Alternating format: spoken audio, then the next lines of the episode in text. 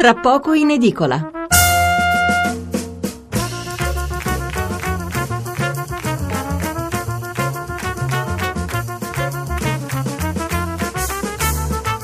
Buonasera da Stefano Mensurati e benvenuti all'ascolto di Tra poco in edicola, la rassegna stampa notturna di Radio 1. 800 055 101 il numero verde per intervenire in diretta, 335 699 29 49 il numero per inviarci un sms.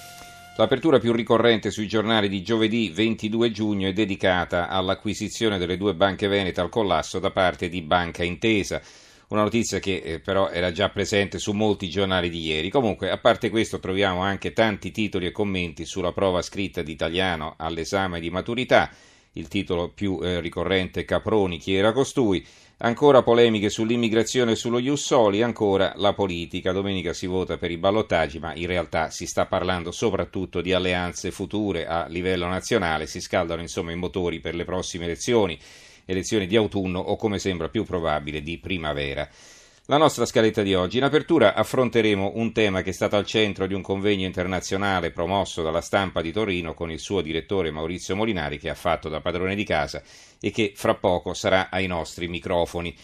Un convegno nel quale ci si è interrogati sulle ragioni della crisi della carta stampata, i giornali che chiudono, altri che prepensionano, mettono in cassa integrazione, licenziano eh, insomma, dal 2000 ad oggi ci sono 15.000 edicole in meno, si fatica a stare sul mercato perché la, legge, la gente eh, eh, legge sempre di meno e si informa in un altro modo.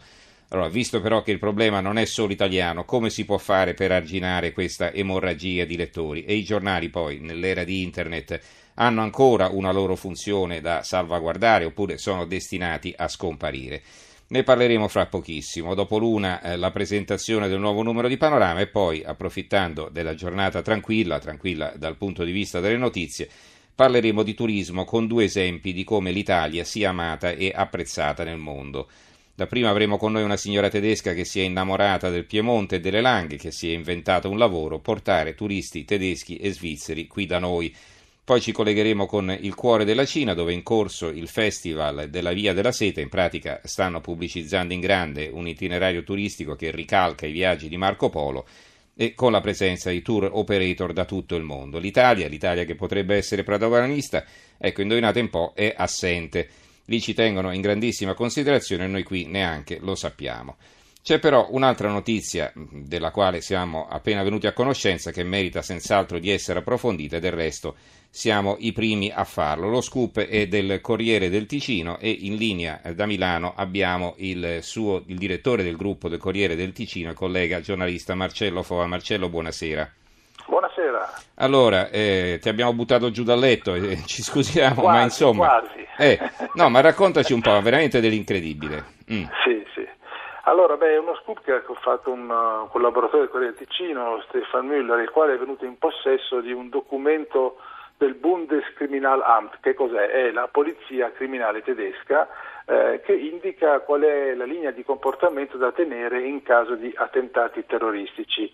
Eh, l'intenzione è lodevole perché eh, lo scopo è quello di non diffondere allarmismi, di rassicurare la popolazione però per noi giornalisti si scoprono alcuni passaggi che sono così eh, un po' inquietanti, eh, nel senso che per la prima volta in questo documento eh, si parla di eh, eh, direttive che dicono che bisogna innanzitutto negare sempre tutto e, e, e, dicendo che lo staff di consulenza del governo ha bisogno di tempo per illustrare l'accaduto e per mettere insieme un racconto credibile agli occhi dell'opinione pubblica, ovvero si lascia intendere che in certi casi eh, la versione ufficiale non, a, può non corrispondere a quella reale.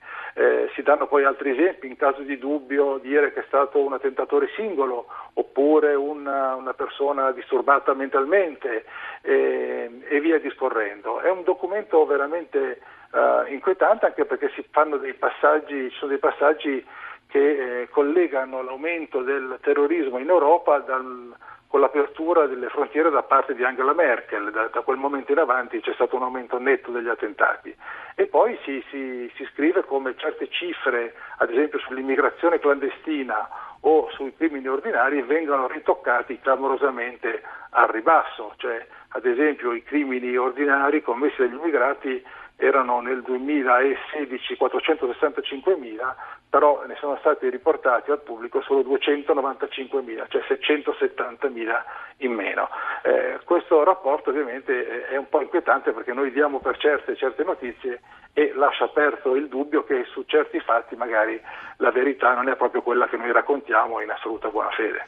Cioè, ma questi sono dati che vengono diffusi internamente, cioè è una, una, circolare interna possiamo dire del Bundeskriminalamt, sì, sì. no? Non è diciamo destinata alla diffusione evidentemente, no? No, ma, no, diciamo... no, è estremamente riservata, infatti il Corriere del Ticino prima di pubblicarla innanzitutto l'ha, l'ha, verificata con fonti attendibili, poi ovviamente è passato al setaccio degli avvocati e gli avvocati hanno dato il via libera.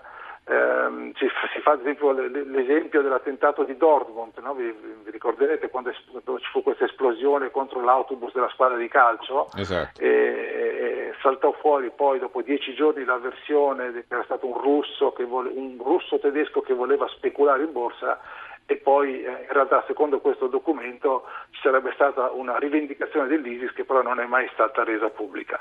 Eh, il fatto di questo documento riflette delle polemiche che erano già emerse su internet qualche tempo fa, eh, quando alcuni poliziotti sotto la copertura dell'anonimato su internet, su certe pagine Facebook, avevano lamentato il fatto che gli veniva impedito di dire la verità e se noi andiamo ad esempio a ripercorrere alcuni episodi, io a memoria ad esempio, ricordo l'attentato che c'è stato a Düsseldorf nel marzo scorso quando rimasero ferite anche due italiane e se voi fate questa ricerca su, su motore di ricerca in questo momento vi accorgerete che all'epoca la premura della polizia fu di dire escludiamo il terrorismo benché l'attentato fosse stato fatto con una accetta e con modalità abbastanza uh, tipiche di, un, di, una forma di terrorismo che poi abbiamo visto applicata anche altrove. Allora la domanda che sorge spontanea è fu veramente l'episodio di un pazzo o fu un episodio di terrorismo che fu bonificato, tra virgolette, applicando le regole che sono state delineate in questo documento? Ecco, in questo documento si eh, prevedono anche delle sanzioni per chi non rispetterà, anche piuttosto severe, che arrivano fino al licenziamento, chi non rispetterà queste direttive. Esatto, sì, sì, perché lei sono, vogliono evitare le fughe di notizia e poi si dice anche che non bisogna parlare di immigrazione eh, eh economica, eh, perché, cioè, degli immigrati economici perché eh, ehm, questo danneggerebbe l'immagine della cancelliera Merkel in un anno elettorale e si dice nel 2017 non ci saranno attentati, come dire, non dobbiamo assolutamente avvalorare la tesi degli attentati. Eh, ovviamente sono, sono, considerazioni piuttosto inquietanti perché lasciano intendere che ci possa essere la costruzione di una post-verità su fatti eh, che in democrazia non dovrebbero essere nascosti. O meglio, eh, in un post che ho scritto sul mio blog io oh, sottolineo come in realtà tutti i servizi segreti, tutte le polizie non dicono mai tutta la verità e spesso questo è perfettamente comprensibile se tu devi... A volte è anche giusto, certe... insomma, certo, perché certo, bisogna certo, proteggere le fonti. Eh, certo. eh, esatto, indagini delicate, hai degli agenti infiltrati, uh, indagini in corso, insomma mm, non bisogna essere ingenui. Però in questo caso si delinea la, la, la, la tendenza a, a nascondere in maniera sistematica la verità, il che ovviamente è molto diverso rispetto ai confini logici di operazioni di intelligence. Oh, noi stiamo parlando qui quasi a luna di notte, ma in Germania è arrivata l'eco di questo articolo o no? Che tu sappia. Allora, sono, sono arrivate in redazione delle telefonate di giornalisti, oggi l'articolo è uscito ieri, eh, sono arrivate oggi delle telefonate di giornalisti, per cui non, non so poi come sia stata trattata. Mm-hmm lo vedremo probabilmente domani. Sì, sarebbe interessante eh, vedere come, reagisce, come reagirà la stampa tedesca. Sì. Mm-hmm. Finora devo dire che non ci sono state né smentite né nulla mm-hmm. da parte del governo, per cui insomma... Mm-hmm. E poi tra l'altro in questo articolo si parla anche di possibili obiettivi di personaggi famosi, anche calciatori come il portiere del Bayern, oltre che politici famosi, insomma eh, c'è una, una, un allarme diffuso che però viene nascosto all'opinione pubblica per non creare allarmismi e per non creare un clima così di, eh, di una certa anti-islamico. Vi, vi, ricorderete ad esempio le polemiche sulle violenze sessuali a, a, a Colonia no? qualche tempo fa. Mm-hmm. È un La notte di Capodanno. Cioè, mm. Sì, poi di, che furono taciute, poi le denunce di alcune persone le portarono alla ga- a galla, poi furono negate, ma alcuni poliziotti confermarono. C'è qualcosa, eh, se si mettono assieme tutti diversi episodi degli ultimi mesi, degli ultimi anno e mezzo, due, c'è evidentemente qualcosa che non funziona nella comunicazione pubblica riguardo a questi episodi, ovviamente eh, in, solamente in Germania, almeno questo documento riguarda la Germania e ci auguriamo che certe mm-hmm. pratiche si limitino solo a questo paese. Molto eh, interessante quello che ci hai raccontato, ringraziamo Marcello Foa, direttore del gruppo editoriale Il Corriere del Ticino che appunto ha pubblicato questa notizia in esclusiva. Eh, grazie Foa e buonanotte allora. Buonanotte, buon lavoro.